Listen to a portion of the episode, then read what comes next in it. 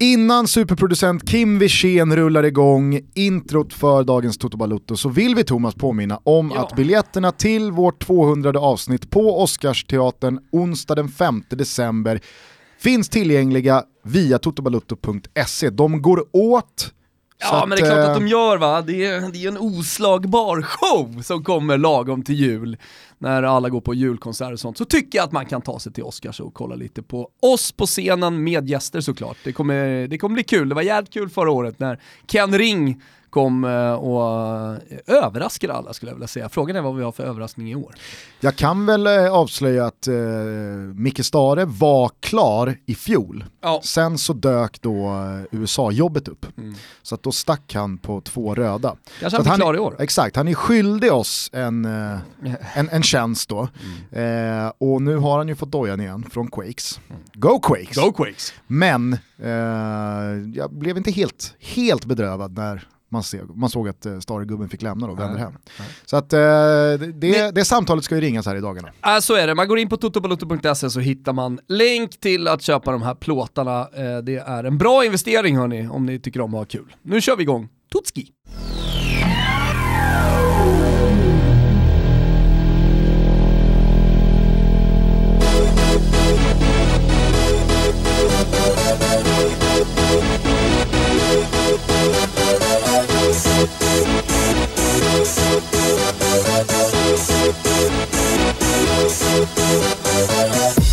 Tutski!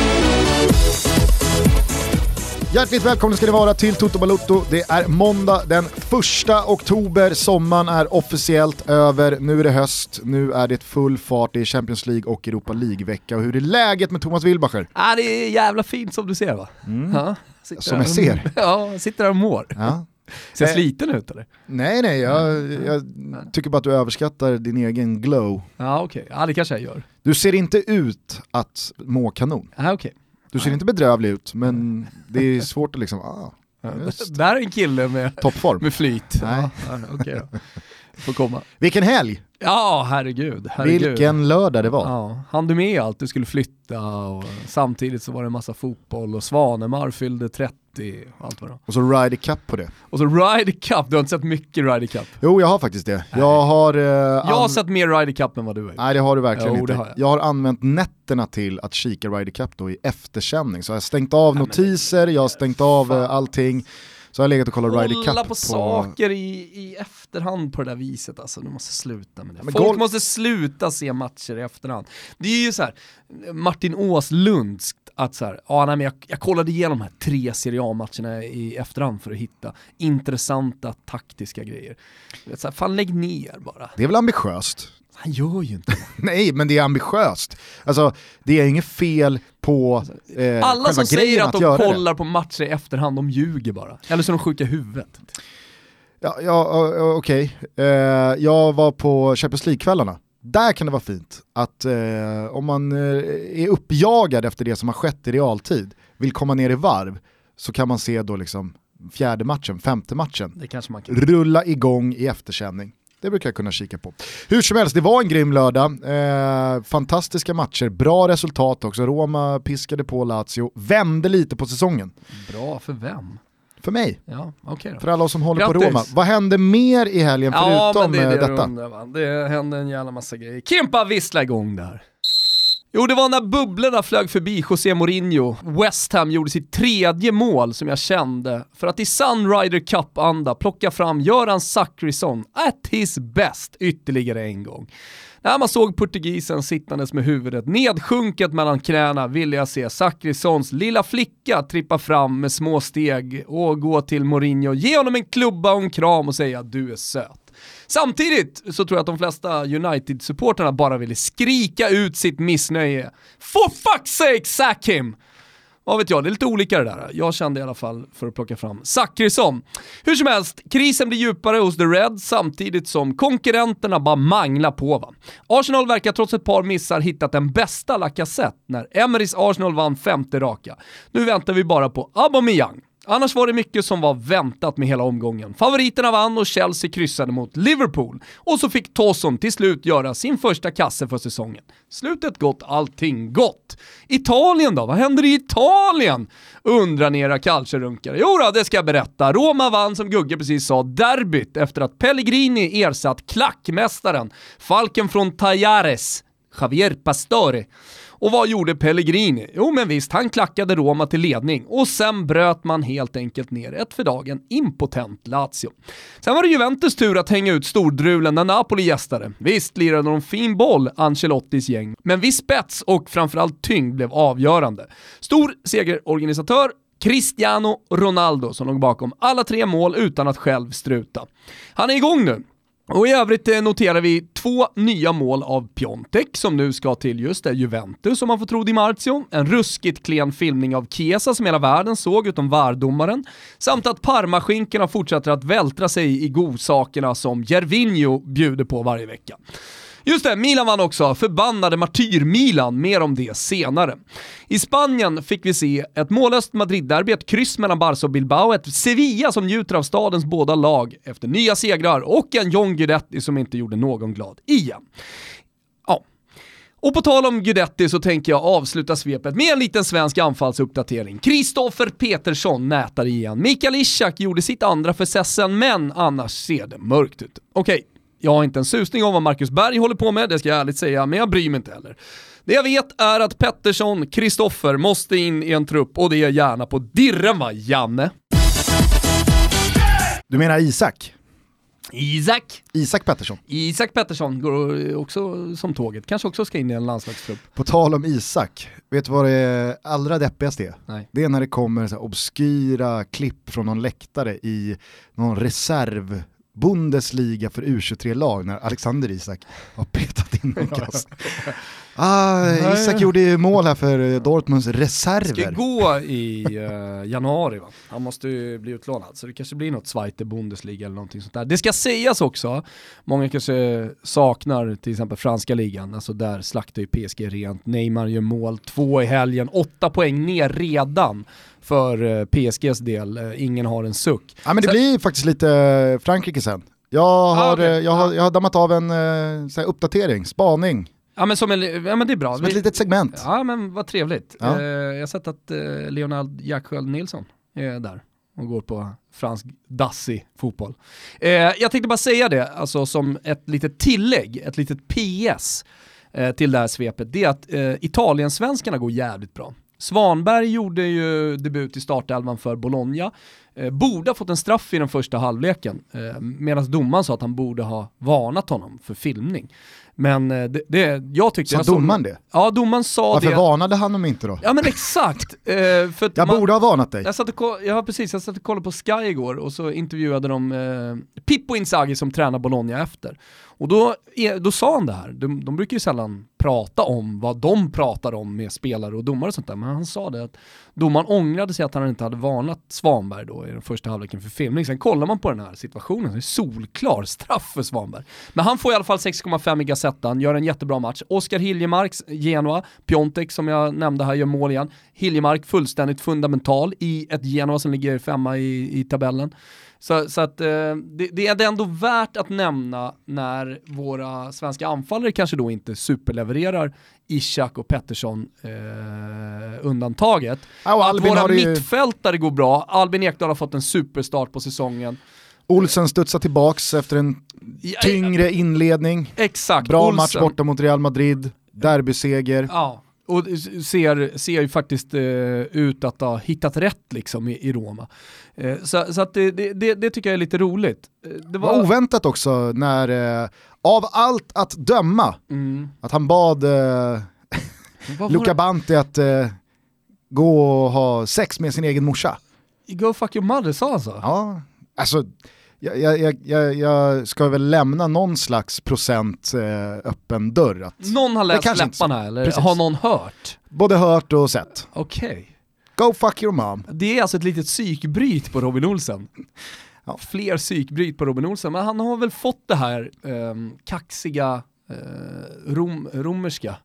Alltså romarna är ju kända för att vara lite uppe i sig själva och, och eh, lite arroganta nästan och, och jävligt sådär kaxiga. De har sin, såklart vad fan, de har sin jävla historia med, med romarriket och, och allt vad det innebär. Det är huvudstaden i Italien. Så, ja, men tänk er då det här, så som andra ser på oss stockholmare att eh, vi, vi är lite arroganta och lite kaxiga. Och sen så tar det upphöjt med 10, det är så italienarna ser på, på romarna. Mm. Ja det får man säga. Mm. Men eh, jag, jag, tycker överlag bara att det var ett, det var ett sånt här derby där en säsong skulle vända åt ena hållet och en annan säsong skulle vända åt andra hållet. Mm.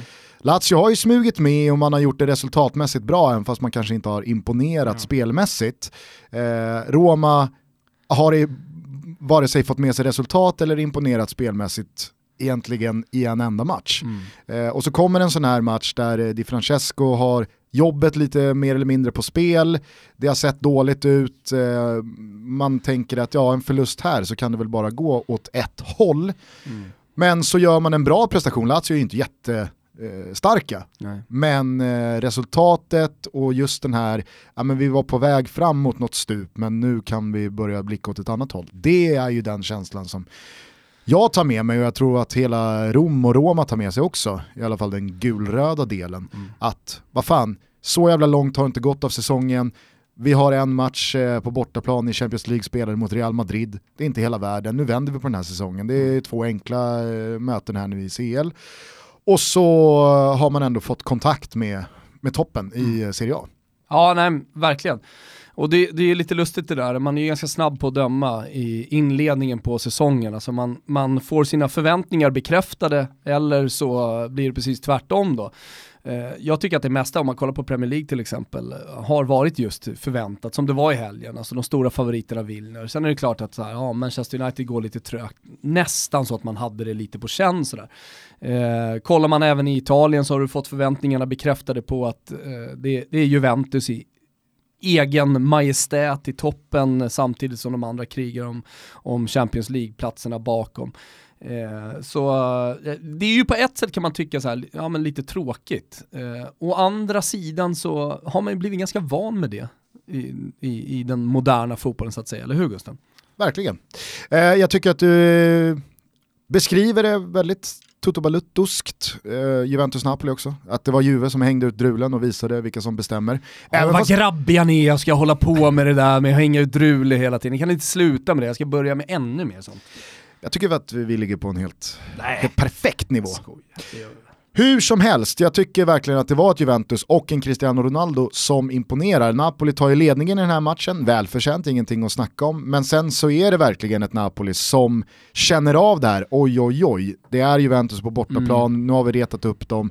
Det, det var ju inte alls den här, ja men Napoli av i fjol som i ett sånt läge av matchen älskade det. Nej utan det var ju snarare ett Juventus som tog över matchen och ett Napoli som blev lite rädda, lite ängsliga, lite fega. Jo men absolut, sen var det ju en situation där när Cajon var fri eh, och sen så ja, men blev det inte mål, istället så blev det 3 till Juventus. Det är klart att det, även i en sån här match finns marginaler då, små marginaler som, som gör att matchen slutar åt det ena eller åt andra hållet. I det här fallet för åt Juventus, men jag tycker ändå att Cristiano Ronaldos insats är ruskigt imponerande. Ja, verkligen. Eh, han, man, man ser på honom, han tycker det här är kul också, han har ju blivit en lagspelare i Juventus, jag skrev det i min krönika i efterhand också.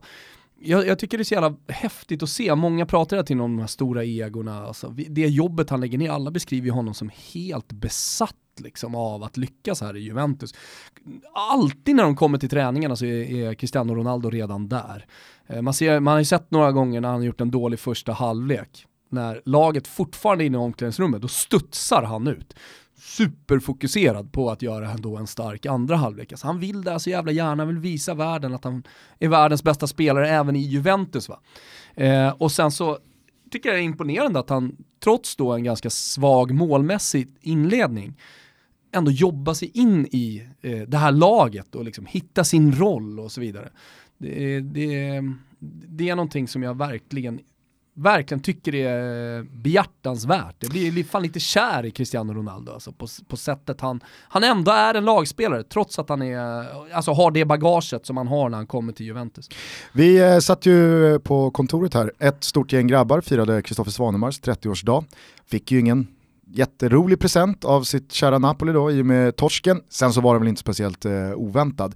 Men det var många killar här, det var många åsikter, många tankar och sådär och då pratade vi just om Juventus dominans. Att vissa var skeptiska och lite så här fundersamma till varför ja, men det är i slutet på september i och med seger mot Napoli redan är avgjort. Eh, nu ska man ju såklart inte dela Ja, ut några bucklor under en Ja, höst, det gör man ju i maj såklart. Men du och jag delade ut Juventus liga pokal redan i juni. Mm. Eh, så säker är man ju på det. Men, men då sa jag, vi satt och pratade om det här, att hur många rätt än Napoli eller Inter eller eh, Milan är på G tillbaka, Monchi kommer in i Roma, man börjar tänka, alltså Juventus släpper ju aldrig någon närmare sig själva, för de gör ju också hela tiden rätt. De, tar också, de blir inte bekväma, de lutar sig inte tillbaka mot fyra eller fem eller sex ligatitlar, utan de ska ta nästa. Där tycker jag eh, Massimiliano Allegri är så jävla bra. Alltså sättet han pratar inför den här säsongen om Juventus, vilka utmaningar som, som väntar dem. Eh, det, han, han, är- han är så klar med vad som behövs. Eh, och vad händer då? Vi har spelat sju omgångar, en Champions League. Juventus har vunnit åtta raka då, eh, eh, tävlingsmatcher. Vilket man inte har gjort sedan 1931. Så man gör den bästa inledningen på 90 år. Mm. Alltså så, man- flyttar fram positionerna ytterligare. Man har blivit ännu bättre. Ja, verkligen. Ja, men och det är ju det som imponerar så mycket att Jo men att även, hitta den motivationen hela tiden. Exakt, och att hela tiden hålla konkurrenterna på den här armlängdens avstånd. Att inte ge dem lillfingret för att riskera att bli av med hela handen, utan vi kommer vinna våra matcher, sen får väl ni svara upp bäst fan ni vill, sen så slår vi er på hemmaplan, och sen så har vi avgjort det här mentalt redan innan jul. Eh, så började jag kika lite på, för om man nu ska se till tabellen, de senaste säsongerna, eh, potential, höjden på spelare och så vidare, så är det väl inte helt eh, uppåt väggarna att kalla Napoli för Italiens näst bästa lag. Nej. Eller vad, vad tycker du? Nej, senaste säsongerna bevisar det också, så Ja. absolut. Ja, men så kikade jag lite på eh, de här eh, lagen när de nu möttes och så ställde jag dem lite mot varandra. Och då är det så här, ja men Juventus har en målvaktsuppsättning, de har blivit av med Gigi Buffon, Mm. och då har de Chesney och Perin. Mm. Och så kommer då Napoli med Ospina som under ett par säsonger liksom inte har lyckats ta tröja i Arsenal och Carnesis som dumpas av Watford. Mm. Ja det är ju klasskillnad. Mm. Det får Det man ju säga. Eh, I den här matchen så ställer Juventus upp då med en backlinje med eh, Alexandro Chiellini, Bonucci och Cancelo. Eh, där finns en Benatia på bänken, Barzagli sitter där också. Eh, Medan Napoli ställer upp med Hysaj, Koulibaly, Albiol och eh, Mario Rui. Eh, det går väl absolut att peka på att Golam saknas. Eh, Men han flög några månader, man kan, man, jag, jag, vet inte fan, jag tycker Mario Rui är bättre än Golan. ah, nu får vi lugna oss här. Men han hade ju några, nej absolut, jag tycker Mario Rui är bättre. Helt klart, det står jag för. Mario Rui, Så jävla stor skillnad är det inte på Golam, han hade Nej, några nej, ass med sin vänsterdoja, så vi- Mario Rui är en bra spelare. Ja. jag säger bara att återigen så är det ju en lagdel där det är klasskillnad. Ja, ja. Sen kan man prata om eh, Koulibaly som en enskild, eh, liksom, eh, en enskild mittback som är topp. Men överlag så är det ju, ja, det är ju skillnad. Mm. Eh, vi har ett mittfält, Zielinski, Hamsik, Allan, jättebra. Allan, uh. Och där finns liksom en eh, Diawara, fin han är. ja, jättefin. Men ja, det, det är ett riktigt bra mittfält. Tittar man då på andra sidan eh, planen, där finns Matuidi, Pjanic, Emre Can. Eh, du har Bentancourt på bänken, du har Kedira skadad. Eh, Framförallt det som sticker ut här, det är ju att det, det finns en jävla massa titlar på Juventus mittfält. Och i, eh, i Napoli så är det eh, spelare som man charmas av, som man tycker är väldigt bra, som kanske förtjänar titlar, men de har inte nått dit riktigt än. Det, det, ja, det, är, en, det, är en så, det är en så mycket större tyngd. och inte någon bara... någon Inte bara kan ju hävda att eh, alla, man tycker att Allan är bättre än Matuidi. Ja, fast å andra sidan så har Matuidi eh, liksom allt det han har gjort med PSG, han har vunnit ett VM-guld alldeles nyligen som fundamental i det franska landslaget. Alltså, det, det är en annan tyngd där va? Verkligen. Och där tror jag också det finns delar som man inte ska underskatta i att även fast man rent eh, för, liksom förmågan som mittfältet sitter inne på, eller spelarna sitter inne på, potentialen man sitter inne på, vad man kan uppnå tillsammans, så är ju det faktum att man har vunnit, Mm. alltså de medaljerna man har kunnat sätta på bröstet, det ger ju en erfarenhet också och en kunskap som en Hamsik saknar. Ja. Hur mycket man än tycker att han Mm. eh, förtjänar att eh, ha vunnit mer än vad han gjort och så vidare. och så vidare. Där har ju en, ja, men en, en Kedira, alltså vad har han? Han har ett par Champions. League-titlar, eh, han har VM-guld och... Så jävla underskattad värvning också av Juventus när man plockar honom 30 bast och alla tänker, men vadå, Sami Khedira är väl slut? Många som också har problem med att han inte är speciellt snabb. Alltså, han har varit så jävla bra i Juventus. Ingen kan säga någonting annat. Eh, tridenten längst fram i Napoli kan ju många, Cajon, eh, Insigne Mertens, ja det är, det är toppklass för att vara ett italienskt lag, absolut. Och där så finns en Milik på bänken att eh, slänga in eller starta med om man vill ha ett annat typ av spel. Men så ställer du mot Cristiano Ronaldo, Mandzukic, Dybala. Du har Douglas Costa eh, avstängd, Quadrado sitter på bänken. Alltså det är ju, det är ju sånt glapp mellan både spelare, lagdelar och egentligen klubben som helhet. Så, Att, kolla, kolla, kolla vad han har gjort nu för att hitta plats åt eh, Cristiano Ronaldo. Ja men då har han flyttat upp uh, Mario Mandzukic. Kolla på hans jävla inledning. Han har varit helt briljant. Och det var ju ganska länge sedan man såg honom där i och med att Allegri har använt honom eh, på en vänsterkant och där har han gjort det jättebra.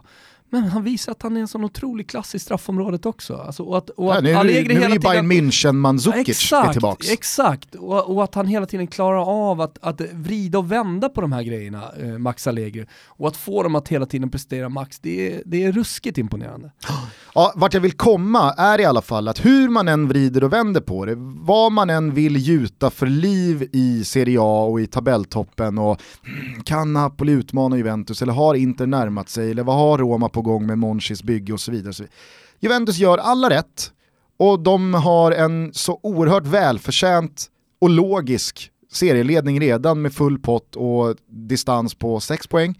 Ner till tabell 2 Napoli som vi precis har ställt mot Juventus och man känner att det här är så jävla rimligt så att det är, det är svårt att hitta ett mer rimligare motbud i någon ligatopp i hela världen. Ja. Så att, eh, Ja, det är PSG. hatten av, ja exakt, hatten av till eh, Juventus. Mm. Men där du eh, rapporterade i helgen här om eh, att eh, Marotta lämnar, eller? Mm. Beppe Marotta som har varit en av arkitekterna till detta, eh, eller denna vinstmaskin. Eh, han eh, inledde som sportchef, klubbchef typ eh, och sen så har han då tillsammans med en gubbe som heter Fabio Paratici eh, tagit Juventus till den positionen som man har, inte bara inom italiensk fotboll, även europeisk fotboll. Två stycken Champions League-finaler. Eh, men eh, nu, nu lämnar han, nu får han inte vara kvar i styrelsen och han eh, lämnar sitt uppdrag om två månader och det ska komma in någon ny på den positionen. Eh, det, det man gör är att man flyttar fram positionerna för Nedved och den här Paratici. Eh, och sen så finns det rykten om olika eh, gubbar som ska in och, och stötta upp då. Eh, det har pratats om Zinedine Zidane, samtidigt som det pratas om Zinedine Zidane som ersättare till Mourinho.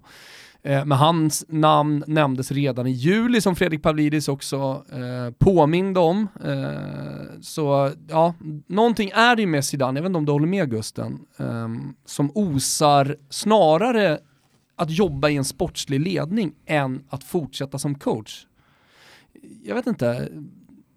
Efter Jag hela den här Madrid-grejen, alltså, det, det känns som att han kommer kanske inte komma tillbaka till att träna lag. Ja det är ju Qatar. Det är Ja, Qatar jo, emot. som är, jo, jo, exakt, men där handlar det om pengar och någonting annat. Men om man vill ha en sportslig utmaning, alltså vart hans liv och karriär är på väg, så tycker jag, utan att ha hört någonting, det känns bara som att han är på väg in i en sportslig ledning snarare än att ta över ett lag. Jag vet inte. Ja, jag vet inte. Alltså med tanke på att en, eh, alltså, inte för att han ska in i, i eh, någon sportslig ledning i Juventus, men att en Antonio Conte går arbetslös tyder ju på att det inte finns något toppjobb ledigt. Nej. Sen så vet inte jag hur känsligt det skulle vara för Manchester United att plocka en Antonio Conte, alltså just som efterträdare till Mourinho. Det hade väl varit det ultimata hånet och kanske det som till slut hade drivit ut Mourinho till savannen.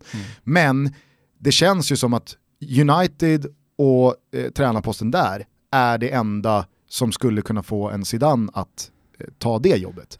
Han tar ju inte något... Eh, Nej men har du Han- vunnit allt och slagit rekord i Real Madrid, då, då är det ju egentligen att bara gå ner sig i vilken klubb du än tar. Ja, exakt.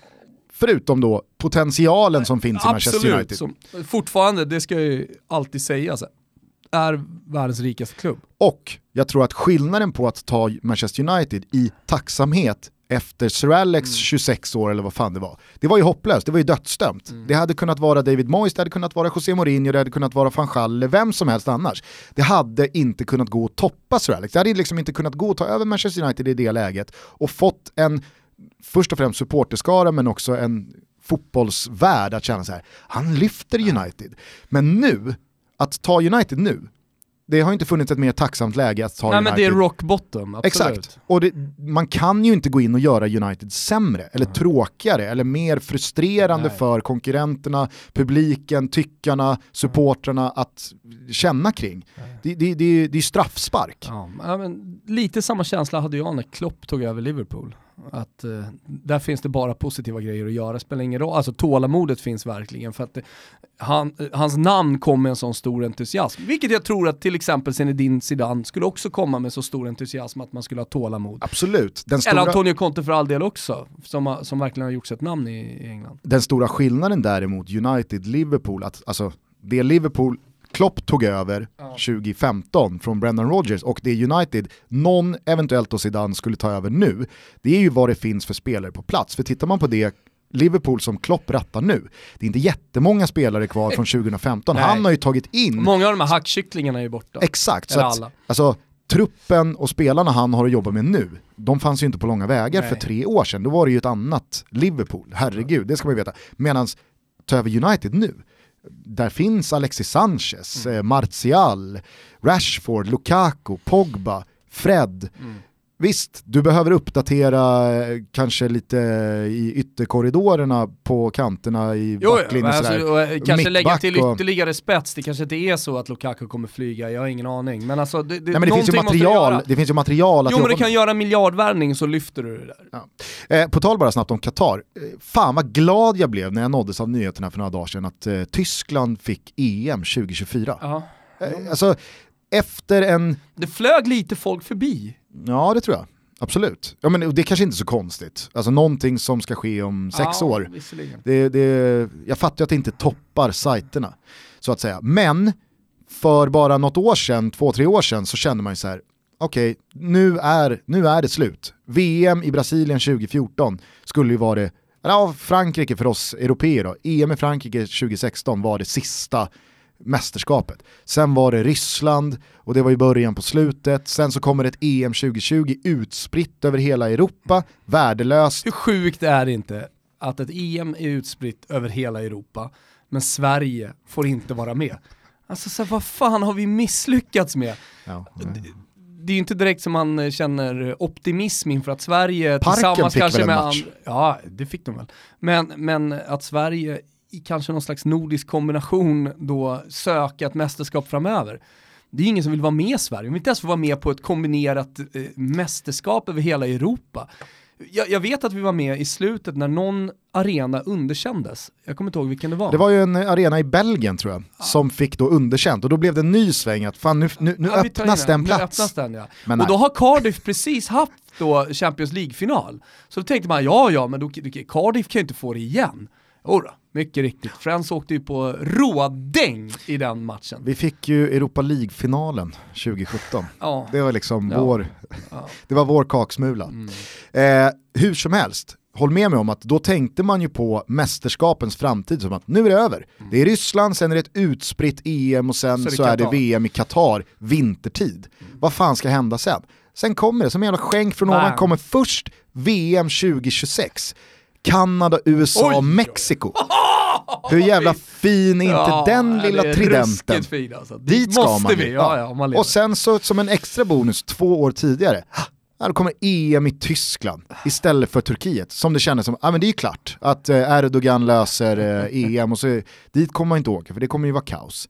Men nej, istället blir det Tyskland och man känner 2024, då är man 35, kan man skjuta på barn till dess så är det the last waltz. Sista dansen, 35 bast i Tyskland och sen så toppar man av det med Nordamerika. Jag tror, jag tror inte Pia kan vänta så länge Gusten. Pia? Min mamma? Ja, ja, Nej men det handlar inte om vad du och Rebban bestämmer, det handlar ju om vad Pia vill. Jaha, du tänker så, farmor, Ja, farmorklockan klantar. ja exakt. Ja, ja, vi får se. Ska vi, ska vi bara lämna Zidane och Juventus? För att Ja. är, du skulle tillbaka till Milan, eh, hörde jag i Nej, svepet. vet du vad? Det är bara en spaning som gör mig eh, lite förbannad. Jag kan väl ta den bara Mhm. kort då. Det är att det finns så jävla mycket martyrsupportrar. Eh, Jag läste inför, inför derbyt Romas svenska fanskonto. Hej, jag älskar er, ni är jättefina och gör ett stort jobb. eh, Men ni får ta en liten slev av gulaschen här. Eh, höll på med någon slags martyrskap inför. Och det är ju liksom det nya svarta på Twitter, att man ska känna, känna sig som en martyr inför sitt supporterskap och sitt lag. Eh, det är jävligt många Milan-supportrar som nu håller på med det, eh, med några då som går i bräschen. Alltså för det första, hur fan kan du vara en martyr om du håller på ett randigt storlag? Jag vet att det har varit tunga år för Milan, absolut, man, man, man kan vara sur och irriterad och så vidare. Men alltså, känn ingen sorg alltså. Ni, ni är privilegierade, ni har vunnit massa titlar. Men det är just det här lite små putslustiga sättet man ska vara martyr på på Twitter. Är du med på vad jag menar? Absolut. Alltså Noah Bachner har ju eh, gjort svenska fans karriär lite av att vara då lite bitter Newcastle-supportrar. Men alltså där finns ett Newcastle som har varit dåligt i årtionden. Där, där finns ett Newcastle med en ägare som håller, eller håller på med, som drar ner klubben i skiten. Eh, fattar dåliga beslut och man ser ingen framtid, man ser ingen röd tråd. Jag kan, jag jag kan ändå förstå Noah liksom som kör på det här eh, martyrskapet. Men att så här, storlagssupportrar sitter och håller på med, med, med martyrskap. Alltså det irriterar mig något så inåt helvete. Och den senaste klubben då i ordningen är då Milan och med deras supportrar som, som då lite skämtsamt ska skoja om hur dåliga de är och hur dåliga spelarna är och sånt där. Det är, det är ett jävla sätt tycker jag och det är dessutom respektlöst mot, eh, mot eh, andra klubbar supportrar som har krigat betydligt värre. Nu ska vi kanske inte jag sitta och berätta vad folk ska känna, men det här är ju någon slags här, medvetet martyrskap som de håller på med. För att... eh, Det är inte kul heller. Nej men det är ju inte det. Det är ju... Det, det, Du ser ju inga, du ser ju inga IFK Göteborgs-supportrar köra, vi skit. Ja men nu då? Jag- jag- Kolla den här backlinjen. Ja, men Va? exakt. Vilket piss. Eh, Jag skulle kunna läsa upp några grejer men då blir det här för individuellt då att jag riktar, riktar det här mot, eh, mot personer och det, det, det pallar jag inte riktigt med och det ska vi inte hålla på med. Eh, men lägg ner ert jävla martyrskap, det är mitt budskap. Nej, men får jag då bara, jag, jag vet inte om det framgick, jag vill bara förtydliga det att jag menar att IFK Göteborgs-supporterna har ju inte den Nej, tonen. verkligen inte. Utan de vet att alltså, det går upp och det går ner och Ja. nu är vi inne i en sån menar att- jävla tung dal här. ja, jag menar inte gnället. men det har inte alltså. vänts till någon sån här martyr att man skojar om hur jävla kassa man är. Nej, och det, det, det, det är liksom den skojsamma martyren som man håller på med, det är den som man blir irriterad på. Så att, att Bajare gnäller efter ett derby som inte har fått en straff och så vidare. Alltså gråten, det, det, är, det är inget problem med, det är fullt rimligt att man känner så, men det är ju också en, en besvikelse och en ilska som ligger bakom. Här är det så här, inför matcherna, då ska det langas ut tre tweets eh, om eh, liksom, hur jävla dåligt laget är och hur, hur, hur pissigt det ska bli att se sitt lag torska igen. Ja, en uppsträckning. Är du med? Ja, jag är helt med. Eh, bara en kort liten eh, bra brygga då, över till eh, ditt hjärtas lag, Fiorentina. Mhm. Jag ska inte eh, bli allt för långrandiga kring där, men man kan väl säga som så att eh, Fiorentina har den lägsta snittåldern på trupper i Serie A. Ja, 23,5. Eh, och man har inlett den här säsongen väldigt bra. Eh, jag har imponerat väldigt mycket av eh, Fiorentina i de matcher jag har Men det är ju sett väldigt dem. ungdomligt. Exakt, och man spelar med den här liksom frenesin och frejdigheten som att så här, Respektlösheten, den ungdomliga respektlösheten man tror sägas. på det. Och man har det här liksom geisten i laget och jag kan tänka mig att efter ett väldigt speciellt år i Florens eh, med då eh, liksom Astoris död och att man har slutit leden och man har gått starkare ur det och att det- det känns som att det som var på väg mot en ganska ja, men dyster tid för eh, Fiorentina vände och blev eh, någonting väldigt, väldigt fint Mm. och vackert. Nej men det här som, eh, som Noah saknar med Newcastle, att man ser en tydlig plan för framtiden. Det har varit lite samma med Fiorentina de senaste 7-8 åren. Men nu, helt plötsligt, så ser du det. Ja. Du ser vart man är på väg. Eh, och Pioli, Det verkar nästan som att han har lurat spelarna att de är bättre än vad de egentligen är. Mm, precis. Eh, och efter då 15 år så har smeknamnet Baby då dammats av igen. Det här är, har blivit Baby Viola. Får ju mig då att minnas tidigt 2000-tal när Roma fick samma smeknamn. Baby Roma. Mm. Och så kommer jag ihåg då, det kan ha varit Sportnytt, tror nog att det var Sportspegeln ändå. Kristina Kappelin, precis som nu väl, utsänd Italien-korrespondent. Både nyhet och Nej, politiskt inte men längre. också sport. Hon bor på Capri numera. Det är väl Italien eller? Jo, men hon jobbar inte längre för SVT. nej, det är. Jennifer Wegerup som har tagit den tjänsten. Hon är i alla fall kvar eh, i, i, eh, i Italien. Ja, men jobbar inte med media Nej, på det sättet. Men då tänkte jag bara att jag skulle damma av min eh, liksom, imitation av Kristina Kappelin. men vänta, har du en imitation alltså, som du har haft? Ja, Okej. ja, exakt. Som du då på Svanemars födelsedagskalas dammar av? Nej nej, herregud. Nej men jag, jag, jag, När du ligger med jag, Rebban i sängen och jag tittar på strösslar TV? inte med den. Men Ja, okej. just i fallet Baby Roma, för det är där, alltså där, Du var- minns... jag du minns så jävla väl, och jag ska inte säga att det här är eh, exakta orden, men det här, det här är som så jag... det? Det är så här jag minns Kristina Kappelins liksom prime, tidigt 2000-tal, SVT, hon dyker in och gör lite liksom eh, fotbolls... Den eviga staden. Ja men lyssna nu, får du säga vad du tycker. Ute på träningsanläggningen Trigoria springer mittfältaren Daniele De Rossi och väntar på att få äntra den stora scenen. Han kallas redan Capitano Futuro och är trots sin unga ålder redan den naturliga arvtagaren till lagkaptenen och ikonen Francesco Totti. De Rossi är på samma självklara sätt också symbolen för Baby Roma. Unga, hungriga och frejdiga lag som Luciano Spalletti byggt upp under president Franco Sensi efter ett par stormiga säsonger under 2000-talets inledning. Vet du vad det är? Nej. Det är ju en blandning av Kapelin Det är som att Kapelin har invandrat till Sverige. Nej men så här, ja det kanske hon har gjort då, men sen så har hon då blivit en mix av Björn Ranelid och eh, den gamla SVT-korren Kristina Kapelin. Det är någonting med R'n som du får med dig Ah, som får mig att tänka på eh, Ranelid. Men det gör inget alltså. Det, det, det, man, var bättre än förväntat. Det var bra, absolut. Det Visst var texten- Man hör att det är Kapelin, man, ser på, man känner på texten, Capitano Futuro. Han kallas redan Capitano Futuro Ja. och är redan, trots sin unga ålder, den naturliga Jag får ju alltid skit när till jag använder... och ikonen Francesco Totti. Nej, men jag får ju alltid skit när jag använder mig av italienska uttryck, till exempel i en krönika. Jag tycker att det kan då förhöja. Som jag, när jag skrev krönikan efter derbyt så pratade jag om eh, Arne Selmosson från Götene som var den första att inte fira. Alltså han uppfann icke-firandet och det var när han hade då gått från eh, Lazio till Roma och sen så gjorde han mål för Roma. I Italien så blev det l'esultazione pacata, alltså det fick en term. Du hör ju, det finns fortfarande inget term, icke-firande pratar jag om. Men i Italien är det liksom, det är l'es- l'esultazione pacata. Det är värt att nämna det för att det, det blir vackert om du också förklarar det, Det tycker var jag jättebra. Samtidigt Men jag jag får många... alltid skit för att jag gör det. Däremot så kommer Kapelin alltid undan med att köra Capitano Futuro, Baby Roma. Okej, Baby Roma inte var någonting, men hon, hon kan verkligen göra det och, och folket blir bara ännu mer tokiga i Kapelin än vad de var tidigare. Ja, jag, eh, eh, alltså, jag, jag hör vad du säger.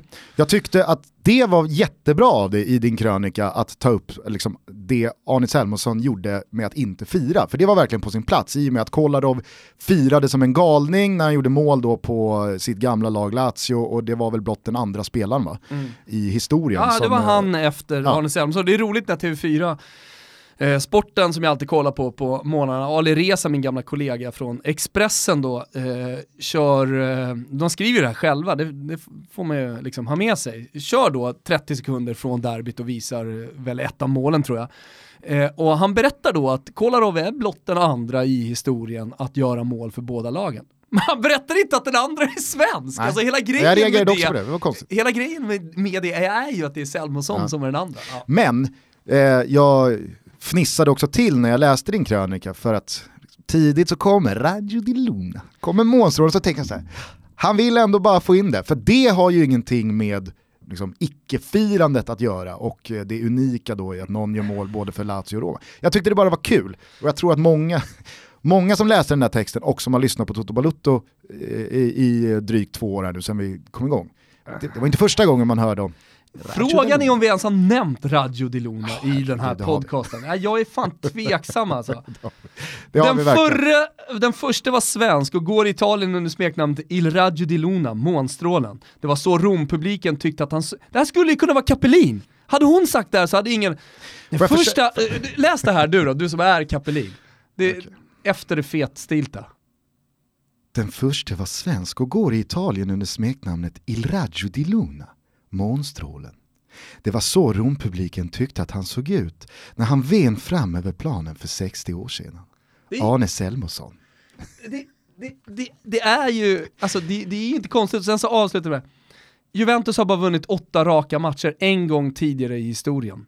Det var samma år som Göteneborna bländades av månstrålen för första gången. Det kan ju tyckas vara lite pretentiöst, men det får väl för fan plats i en fotbollstext att vara lite pretto. För det är ändå roligt att senast det hände att de vann åtta tävlingsmatcher i rad Juventus, det var 1931. Och vad hände 1931? Jo, Il Raggio di Luna föddes. Ett sammanträffande på något sätt som jag tycker har en plats i en krönika. Jag tyckte fan, det var- fucking fem plus. Fucking fett plus. Hur många plus får min Kapelin? Eh, fyra. Ja. Men texten är, Men- men- texten är ju Kapelin Men alltså, den, plus. alltså i, i liknelse så, så får den fyra, texten fem, sen så får ju liksom helheten, man vill ju höra mer Gusten Goes Kapelin. Så helheten får ju en femma. Men jag håller med dig om att det finns någonting, jag kan inte säga vad, jag kan inte, alltså, men det är, det är någon liksom, betoning Mm. i när jag försöker vara Kapelin men som inte blir rätt. Det blir eh, som du... Eh, Jag lyssnar mycket, mycket hellre på din Kapelin än på en miljon svenskars Niklas Holmgren. Den saken är för jävligt klar. det är på samma självklara sätt också symbolen för Baby Roma. Ja, vi får se hur det går för eh, Kapelin eh, om hon hittar tillbaks eh, till SVT's strålkastare och hur det går för Baby Viola. Nu tar vi en liten bumper, sen så ska vi till Monaco. Du kommer ihåg för eh, någon månad sedan, lite drygt, när jag körde ett litet eh, nedslag i eh, det nya PSG. Ja. Med alla de unga hemvävda spelarna, George Weahs son, Ja, absolut. Keller som hade hämtats in för stora Hur har det pengar. gått för gubbarna? Ja men det går, ju, Småpojkarna. det går ju bra. Små stjärtarna. Sen så märker man ju, ju längre säsongen eh, kommer här nu och Champions League kliver in, att det blir ju väldigt mycket mer det gamla gardet. Alltså laget man ställer upp med borta mot Liverpool är ju, tror jag, många PSG-supportrar ensam det bästa laget. Sen så kan man väl eh, tvista om, eh, ska det vara nya eh, liksom, stjärnkeepern Areola i mål eller ska det vara Buffon med all hans rutin och så vidare. Men laget i sig, det är ju de tunga namnen. Däremot så förstår jag faktiskt inte att eh, Bernat fort, alltså får den här chansen. Och få, jag tycker han är så jävla ovårdad. Och bara så, det här är ingen spelare PSG i det här läget ska värva in. Ska de ta det där sista steget, då kan de ju inte värva en spelare som Bayern München gladeligen vinkar av. Ett Bayern München som inte känns heller på topp. Vi har inte plats för dig. Jag vet inte, det är någonting med Bernat i alla fall som jag tycker är konstigt att han, att han är i PSG. Hur som helst, eh, nu tänker jag att vi ska eh, bara lägga lite lupp på ett annat lag i Ligue 1. De är ju inte fransoser utan de är ju eh, monegasker heter det va? När man är från eh, Monaco. Monaco som eh, för bara sju år sedan låg i Ligue 2. Eh, som eh, så sent som för drygt två år sedan vann ligan och eh, pressade eh, Juventus i Champions League-semifinalerna. Eh, hade ju ett fantastiskt lag då, inte minst där framme med Mbappé och Falcao. Men jag tänker nu att eh, det är värt att prata lite Monaco eftersom att man efter åtta omgångar av Ligue 1 ligger på vilken plats då tror du? 17. 18! Oh.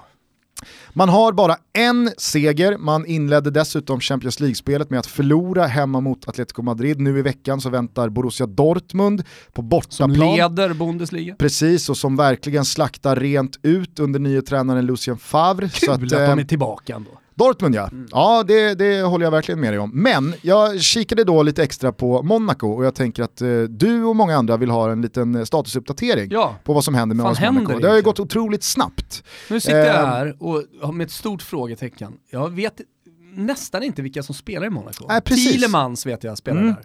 Ja, men, eh, alltså för eh, ett år sedan så blev man ju av med eh, två av sina största stjärnor då, eh, Mendy.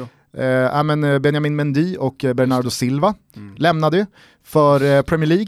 Båda gick till Manchester City. Under det senaste året som har gått så har man ju blivit av med Thomas Lemar som gick till Atletico Madrid. Var lite förvånande i sig, men eh, lämnade gjorde han i alla fall. För stora pengar, det var över 60 miljoner euro för Lemar. Eh, Moutinho hamnade i Wolverhampton och eh, Fabinho gick ju till Liverpool. Vi har inte sett så mycket av Fabinho hittills, han smyger in under Klopps radar. Men där finns ju en otrolig potential. Så att det här är ju enorma eh, spelartapp att göra under bara en tvåårsperiod. Lägg där till Kylian Mbappé som i och för sig inte var någon nyckelspelare i Monaco under en lång tid men likväl en av världens bästa på kort tid lämnade direkt för PSG och försvagade Monaco samtidigt som man gjorde då värsta konkurrenten betydligt starkare. Eh, vad har man då ersatt de här gubbarna med? Jo, man hämtade belgaren Nasser Chadli som hade efter ett par eh, tuffa år i Tottenham en vända i West Brom där det inte alls gick speciellt bra. Så jag menar, mm, Mm. Mm. sälja de här grabbarna och sen så går man till West Brom för att plocka någonting Har du tagit någon ung italienare från Genua också? Ehm, det borde i sådana fall du eh, ha koll på. Ja men det, jag, det har de gjort. Jag någon singlade supertalang från, från Genua som har flyttat till, till Monaco. Däremot så har de köpt eh, Benjamin Henrichs från Bayer Leverkusen. Eh, har jag väldigt dålig koll på, men ska enligt eh, rapporter då vara liksom så här, ja men också en, en, en ung, bra värvning som eh, är, ja men det, det är ju lite, den känns ju fräschare än fast man har dålig koll på Henrichs, än att värva. Men Monaco har ju varit där så här de senaste åren när man trodde att den här nya ryska ägaren för tio år sedan skulle spendera en jävla massa pengar och att det, det var det som var framtida Monaco. Mm. Utmana PSG genom att spendera mycket pengar. Mm. Sen så hade han ju en, en ruskigt tuff skilsmässa där han blev av med en massa rikedomar Mm. och i samband med det så började man också göra om satsningen och börja satsa mer ungt men man hade hela tiden en stomme och den stommen som du pratar om är ju borta. Vi ska snart tillbaks eh, till eh, Dimitri Rubolovlev. Mm. För att eh, där händer det grejer också. Oj! Hur som helst, man har också, på tal om under radarn, så köpte man ju en av VMs allra största utropstecken, Alexander Golovin, från CSKA Moskva. Eh, mittfältare, central mittfältare som var jättebra under VM. Precis, och det skulle ju inte bli hans VM. Det var ju Djagojev som till slut skulle liksom pika. Han drar baksidan efter 20 minuter i premiären mot Saudiarabien. In kommer Golovin och blir hemmanationens stora Jo men spelare. han kändes ju också som nästa stora export eh, från den ryska fotbollen. Ja. Eh, en spelare jag också reagerar på att Monaco tog i somras, inte bara för namnet, han heter alltså Willem Goebbels. Ja det är kul faktiskt. Det är Det är- jävligt roligt. det är lite kul faktiskt. Det håller jag med om. Eh, Nej nej, men Thielemans ska väl nämnas eftersom han Ja, togs men jag förra kommer året dit. också. Jaha, Jag kommer dit. Sorry, jag ska vara tyst. ja, Jag jag, går och hämtar snus så länge, fortsätt. jag har gjort en... Eh, Fortsätt nu, jag lyssnar. nej, men, Jo men jag lyssnar. men det är inget kul att prata för en, en tom studio. Ja, kör. Nej men eh, Willem Goebbels i alla fall, det är ju så jävla sjukt att säga att han heter Goebbels. Nej, men eh, samtidigt vet vi ju inte hur vanligt det här namnet är. Det kanske är som Andersson i Tyskland. Ja men vi är ju i Frankrike. Alltså, Jo men ändå. Ja. Det stavas inte som Goebbels, det ska jag säga. För Josef Goebbels, eh, han stavade väl OE. det är nog bara så som det ser ut när andra skriver. Okej, Willem stavas stavar i alla fall G-E-U, men på franska så blir ju E-U-Ö. Ja, nej, Eh. han stavar sig absolut inte OE Goebbels. Det var bara blivit när man har, eh, när man har transkriberat det. Ja, jag har i alla fall skrivit Goebbels OE hela min skoltid. Hur som helst, Willem Goebbels har man i alla fall plockat från Lyon. När är då Goebbels född? Jo, han är född så sent som augusti 2001. Så när de plockade Goebbels från Lyon i juli så var han alltså bara 16 år. Han har gjort tre matcher för Lyon at the time. Hur mycket skeppade man upp på bordet tror du? Ja, det var ju drygt 200 miljoner. Så att eh, den här Willem Goebbels kan ju vara värd att eh, hålla ett öga på och jag tror att, eh, alltså, nu är inte Lyon någon dålig klubb att spela i som ung spelare, offensiv att få Mm. chansen. Det är ju Lyon väldigt kända för att ge många egna talanger och produkter chansen, men jag tror att Monaco är ett minst lika bra alternativ. Inte minst då när de stora spelarna och stora stjärnorna håller på att lämna. Visst. Eh, så att honom håller vi lite extra öga på. Kvar i laget finns ju då annars då Juri Thielemans som du var inne på. Eh, belgaren imponerade ju stort eh, tycker jag när han väl fick spela i eh, VM. Eh, jag såg honom här i eh, första Nations League-matchen också mot Island. Mm. Satan vad bra han är ja. alltså. Och så har han inte riktigt fått den utväxlingen, alltså, han har inte riktigt haft den eh, ja, men förväntade leveransen i Monaco under, under den första säsongen. Nej, eh, Likväl född 97, så att eh, ja. Thielemans är ju bara 21 och framtiden för sig, redan har tagit sig in i ett stjärnspäckat belgiskt A-landslag. Så att eh, Thielemans, där har man någonting att bygga vidare på, om man nu inte som jag tror är på väg in i liksom slutet av den här framgångseran. Jag ser ett Monaco framför mig som kommer gå under. Eh, där finns eh, Gibril CDB också, har ju eh, ryktats eh, bort men är kvar, född 92, han är lite äldre då, 26 år. Och sen så har vi då portugisen Ronny Lopez som gjorde en fenomenal säsong Ronny. i fjol med 15 eh, mål på 38 matcher. Han går lite skadad nu men det är tre spelare som man ändå har kvar, som håller en bevisat hög nivå och som det går att bygga vidare på och, och jo, mena allvar med det. Jo men sen finns det lite erfarenhet också. Jo men det är det jag menar att visst, en eh, Glick eller eh, i mål så har man då Benaglio och Subasic, mm. eh, där finns, vad heter han, skalliga skitliraren Radji. Ja. så jävla dåligt tycker jag. Eh, nej men visst, man kan om man vill se på glaset som halvfullt. med under de här framgångarna med Monaco och ja, spelade Vilket är skevt. Ja. Eh, nej men vill man vara någon som ser på glaset som halvfullt så går det ju som du här nämna att ja, men det är erfarenhet och de har många landskamper och de har varit med. Ja, men det är också 34, 35, 36-åriga grabbar som börjar kännas ganska trötta. Mm. Du tävlar inte om Champions League-platser med de spelarna. Det gör man bara inte. Längst fram så har vi också såklart eh, Falcao kvar. Och jag är lite kluven kring Falcao för att jag tyckte ju precis som du, när han väl blixtrar till under VM så ser man ju att det här är en enmansarmé som fortfarande håller mm. högsta nivå.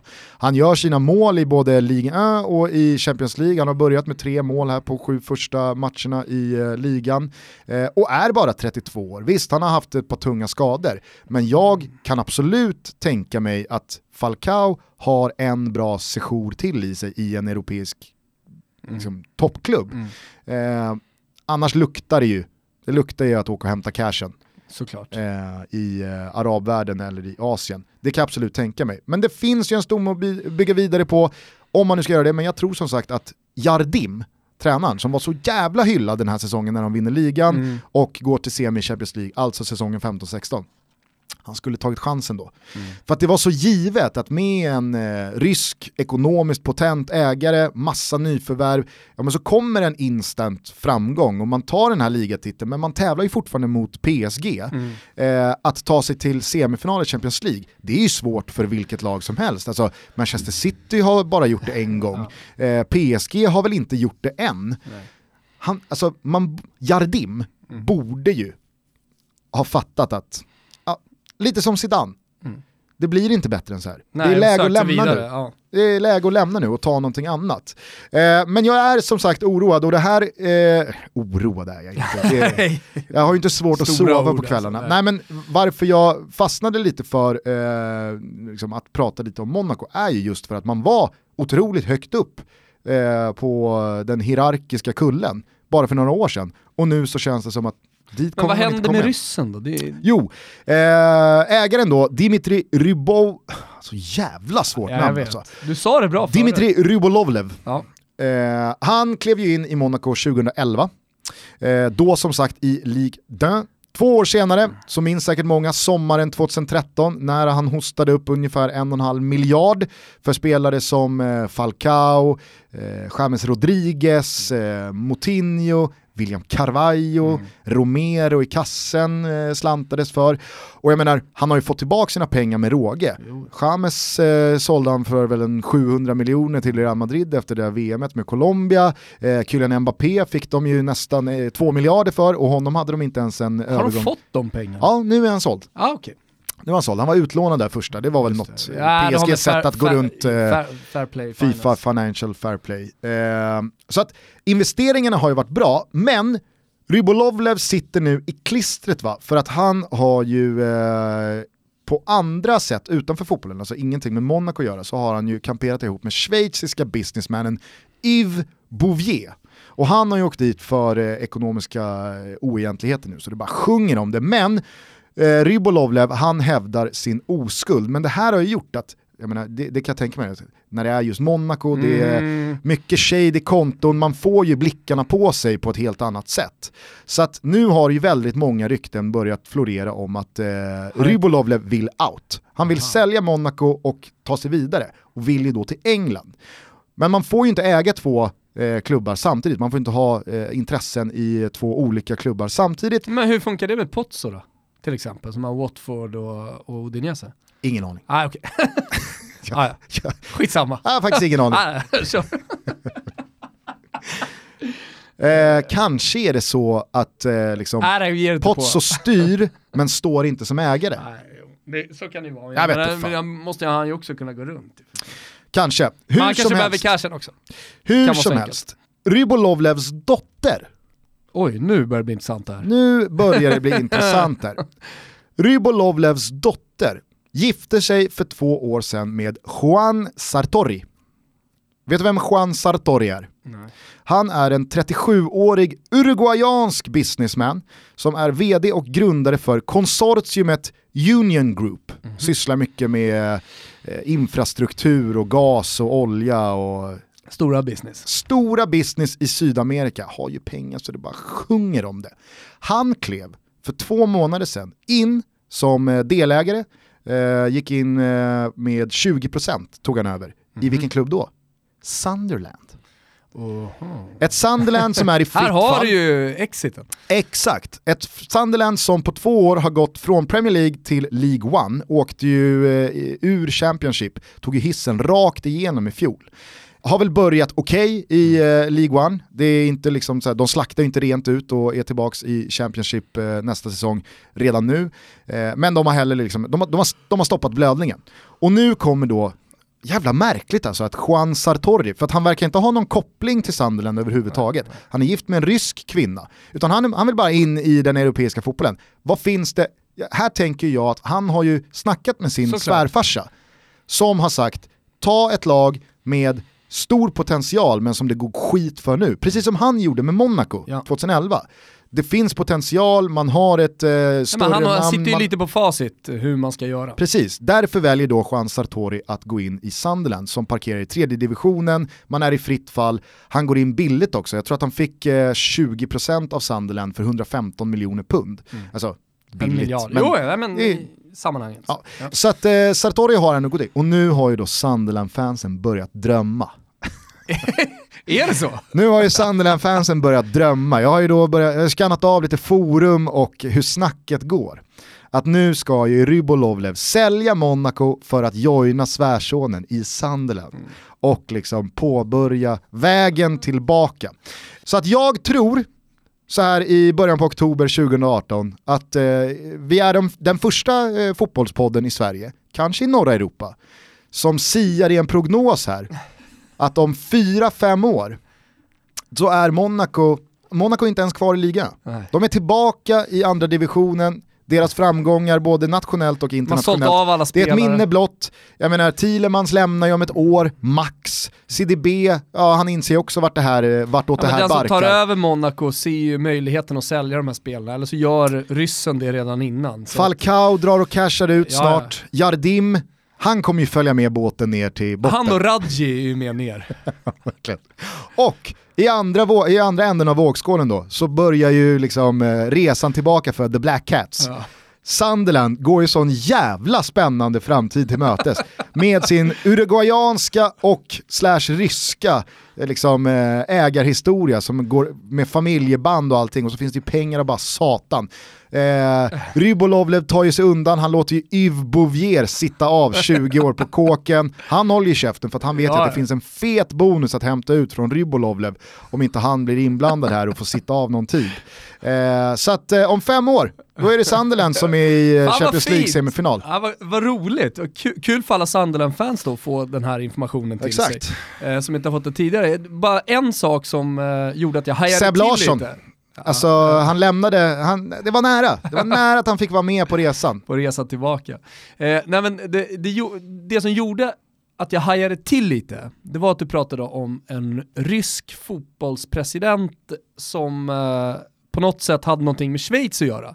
Jag trodde att det skulle göra en koppling till Avramovic eh, som nu har stora problem, men är inte välkommen i Schweiz. Tror är så enkelt som portad i Schweiz.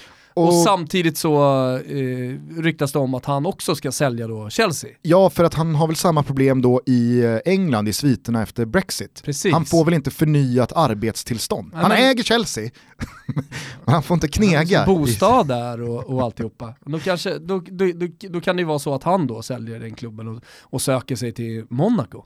Då har ju Monaco någonting att drömma om, de byter bara ryska ägare. Fast samtidigt, om en rysk businessman med svindjupa fickor överger Monaco, då står ju inte nästa ryska businessman Nej. med svindjupa fickor Nej. på tur, utan då, då är ju, alltså, det känns som att är det någonting ryssarna, de här oljeryssarna kan, det är ju affärer. Det är ju att veta när man ska ta och när man ska släppa. Ja.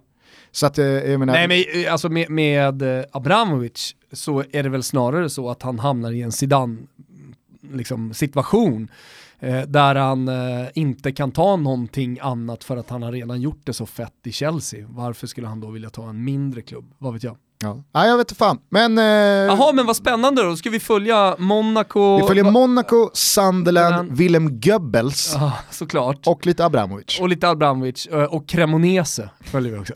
Fick 0-0 i helgen. Och så kan vi ju eh, försöka Betis ta reda... följer vi lite också. De har ju kommit tillbaka här nu, ligger femma i den spanska ligan. Ja, vi men... ska ju till eh, Sevilla och kolla på Betis i april. Ja. Visste du det? Ja det visste jag. Ja, det är så att vi gör tre stycken resor. En till eh, Old Firm, 60-talistderbyt, underbar match, en sån här bucket list-grej. Häng på oss, spela golf med dig, drick whisky med mig och så träffa Micke Lustig då och, och, och kolla på Old Firm. Eh, sen åker vi till Sevilla när våren har kommit till Europas varmaste stad och har jävligt trevligt. Och sen så avslutar vi den här trion av resor med att åka till Florens, eh, där jag guidar runt i renässansens vagga. Eh, man hittar det här på taylorevents.se slash Toto Balutto. Eller via våra sociala medier. Eller via våra sociala eh, medier. Det börjar bokas på, eh, vi har ju såklart begränsade eh, antal platser till de här resorna, så snacka ihop er med polarna och haka på, det blir sjukt kul. Kan man inte bärga sig utan vill kika på Betis eller Baby Viola redan nu, eller varför inte alla andra italienska och spanska lag, så kan man ju också kika på La Liga och Serie A via Strive. Mm. De sänder alla matcher från Italien och Spanien. Abonnemanget kostar bara 79 kronor i månaden och man signar upp sig via strivesports.com eller genom appen som man hittar där appar finns. Exakt, många frågar till exempel om när det kommer en app i Apple TV, en egen app, för det gillar man ju att ha, liksom bara klicka igång, det är på gång. Eh, Samma sak med svenska kommentatorer. Ja men exakt, svenska kommentatorer på gång och vi har, vi har fått reda på vilka tre av de här kommentatorerna är. Och det, det, det blir bra hörni, det mm. kommer bli bra det här. Lite överraskningar, eh, men roligt. Ja, Verkligen, så att eh, haka på Strive-tåget här nu och missa inte ytterligare matcher från Serie A och eller La Liga. Vågar du säga att SM-guldet är klart nu då? Nej. Efter poängtapp Peking, 1-1 mot Sirius.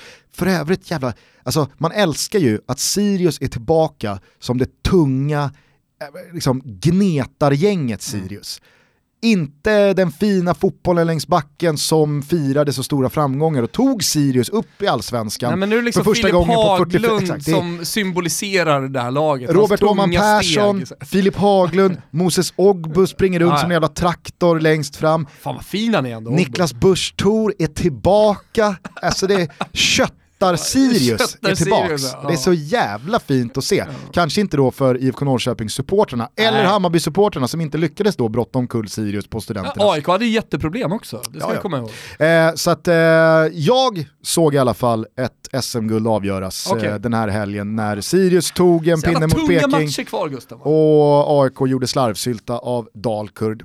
Eh, sen så måste jag fan säga, alltså, vilken jävla deppig match jag bevittnade från Tele2 igår. Djurgården-Östersund. Mm. Eh, till Östersund som, eh, jag menar, post eh, Potter och alla de här exits från tunga spelare. Vi pratar om Monaco, att de har tappat Ah, ja. tunga spelare senaste två, tre Men det åren. fanns ju bara en analys att göra av läget där när, Ja. Kin- när det blåste kring Kindberg och alla spelare var på väg bort och sen så försvann alla spelare, Ghoddos och Sotte, Bachirou och så vidare.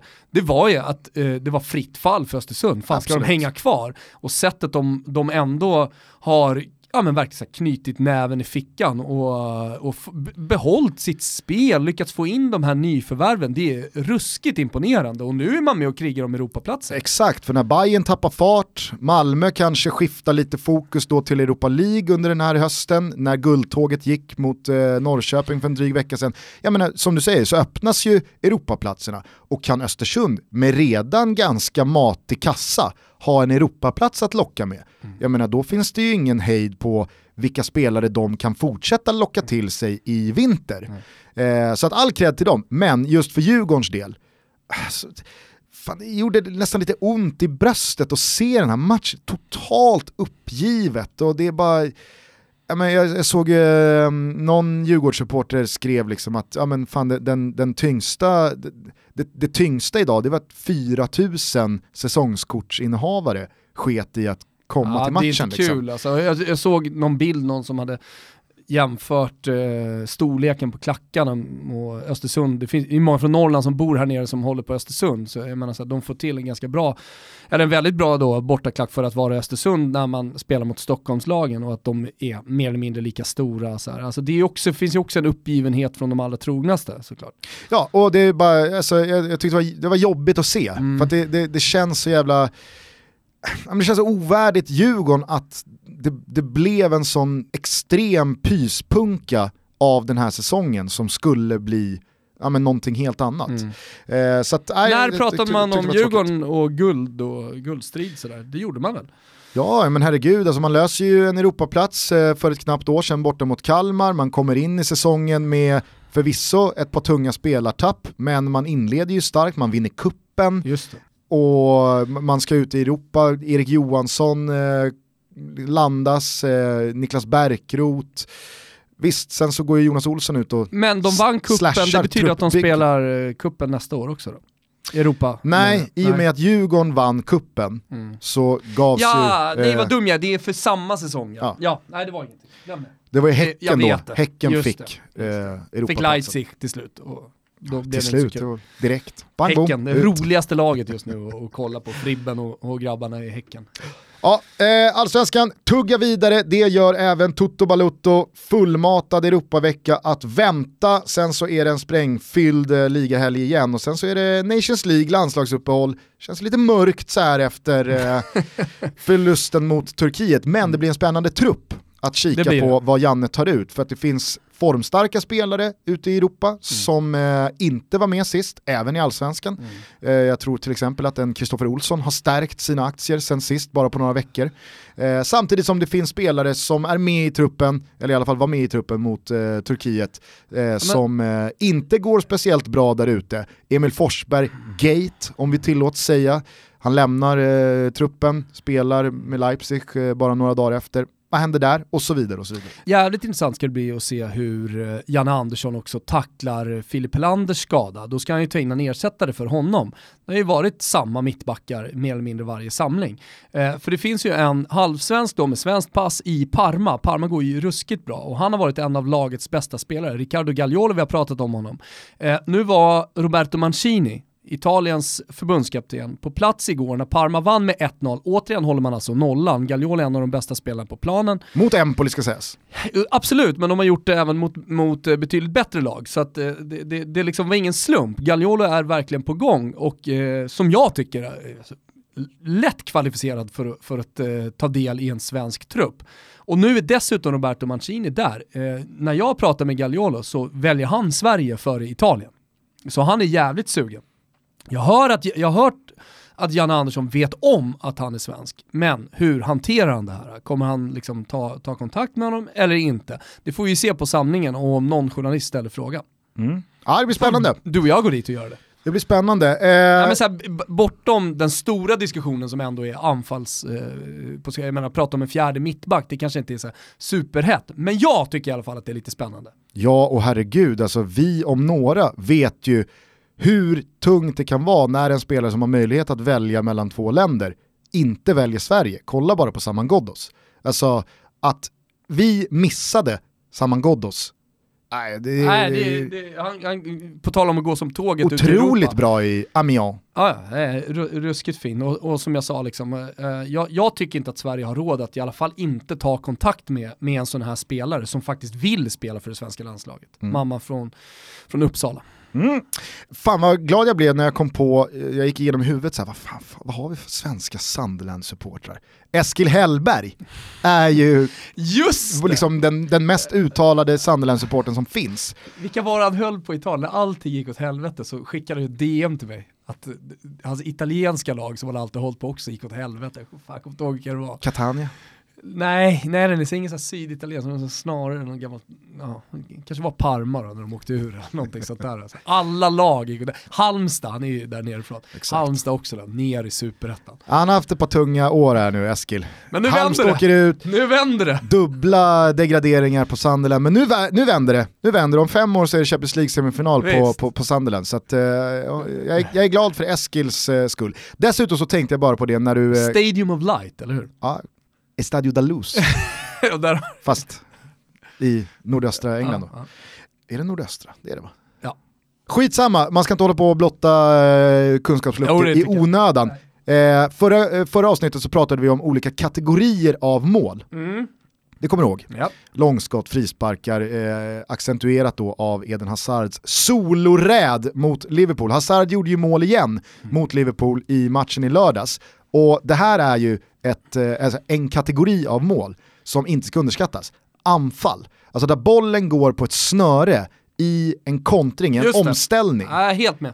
Alltså det är så jävla fint det målet och det hade aldrig gjorts i Chelsea under Mourinho eller under Conte eller under eh, Ancelotti eller under Avram Grant eller Sarismo. Scolari utan det där är ett sånt jävla sarri-mål och det är så jävla fint. Kovacic har väl kanske inte rosat marknaden Bluff. än så länge, men Vadå än så länge? Bluff? jag säger bara att han, gör ju, han är ju högst Jag säger delaktig i det här precis vad du målet. vill. Bluff. bluff eller inte, fint mål och han är delaktig i det. Jag tyckte det var ett fantastiskt mål. Eh, mycket, mycket snyggare än Sturridge kvittering som jag tror att vi blotta eh, liksom, vid första ögonkastet ser ju ut som det snyggare målet. Ja. Men det är det inte. Och det ser alla som har lagt lite tid på att kategorisera mål. Slutligen Gusten, så vill jag att du ska berätta för mig vad Antonio Cassano gör idag. De senaste tre åren har han ju pratat om att göra comeback på fotbollsplanen, det har ju fortfarande inte blivit av. Han gjorde väl ett par comebacker men liksom, alltså Ja, bara sen men- några dagar. ja, äh, det var- förresten, Ja, men det, i det var ju typ för tre år sedan han gjorde Verona-comebacken. Men skitsamma, eh, nu i alla fall bollas han upp eh, som en potentiell spelare i ett lag. Berlusconi har köpt ett nytt fotbollslag, Monza. Ah. Den som Cedorf ägde tidigare. Nu ska han tillsammans med Galliani göra Monza stort igen och så de ska ta eh, Monza tillbaka till Serie A på tre år eller någonting sånt. Det vore ju härligt ifall Monza kan bli någonting annat för oss svenskar än eh, Formel 1-banan där eh, Ronny dog. Ja, exakt. Eh, hur som helst, Casano nämns då. De vill ha honom. Berlusconi säger, här, varsågod, kör. Hur mycket pengar vill du ha? Vet du vad svaret från Casano blir? Nej. Att han har läckt av, att han inte spelar fotboll. Nej, nej, nej. Jag är fortfarande inställd på att spela Serie A. Va? Va? Här blottar ju också Berlusconi en inte alls lika imponerande näsa för affärer som. Ry- Rybolovlev och Abramovic uppenbarligen besitter. Alltså att vända sig till Casano i det här läget, det är ju så dåliga affärer så det fan inte finns. Jag tror också att så här, Monza, det blir ingenting av det projektet. Förhoppningsvis inte. På tal om Italien så kan vi väl bara avsluta med att säga att ikväll så spelar Sampdoria mot Spal och det är den tionde och sista matchen i Serie A-omgången. Och varför är det intressant? Jo, det är intressant för att vi har ju tillsammans med er tävlat ut det sista paketet till Florens med eh, Betsson och oss. Vippresan till Florens. Exakt, eh, man har kunnat tippa ett kryss eller två i samtliga matcher i Serie A-omgången och som en vattendelare, som en särskiljare så har vi också antal mål. Eh, Så att via våra sociala medier, allra senast i nästa avsnitt så tillkännager vi vem som vinner och som får ta med sig en lycklig kompis till Florensresan om en månad. Fan, det är ju framförallt polan här man känner drar vinstlotten. Ja, herregud. Eh, så att, eh, det är bara ett exempel på allt roligt vi gör tillsammans med våra vänner på Betsson. Eh, Champions League och Europa League-veckor så brukar det finnas fullmatade boostade odds borta på godbitar. Så att, eh, mm. om ni inte har konto på Betsson.com, regga er och sen så eh, ja, men, eh, tackar ni oss lite senare när ni förstår hur jävla mycket roligt vi gör tillsammans med Betsson. Nu säger vi som Kristina Kapelin, tack för att ni har lyssnat. Och så hörs vi igen nästa vecka. Men inte bara nästa vecka. Utan redan, utan redan om några dagar igen, när Toto Balutto fortsätter sin odyssé mot världsherraväldet. Ciao, Ciao tutti. tutti allihopa.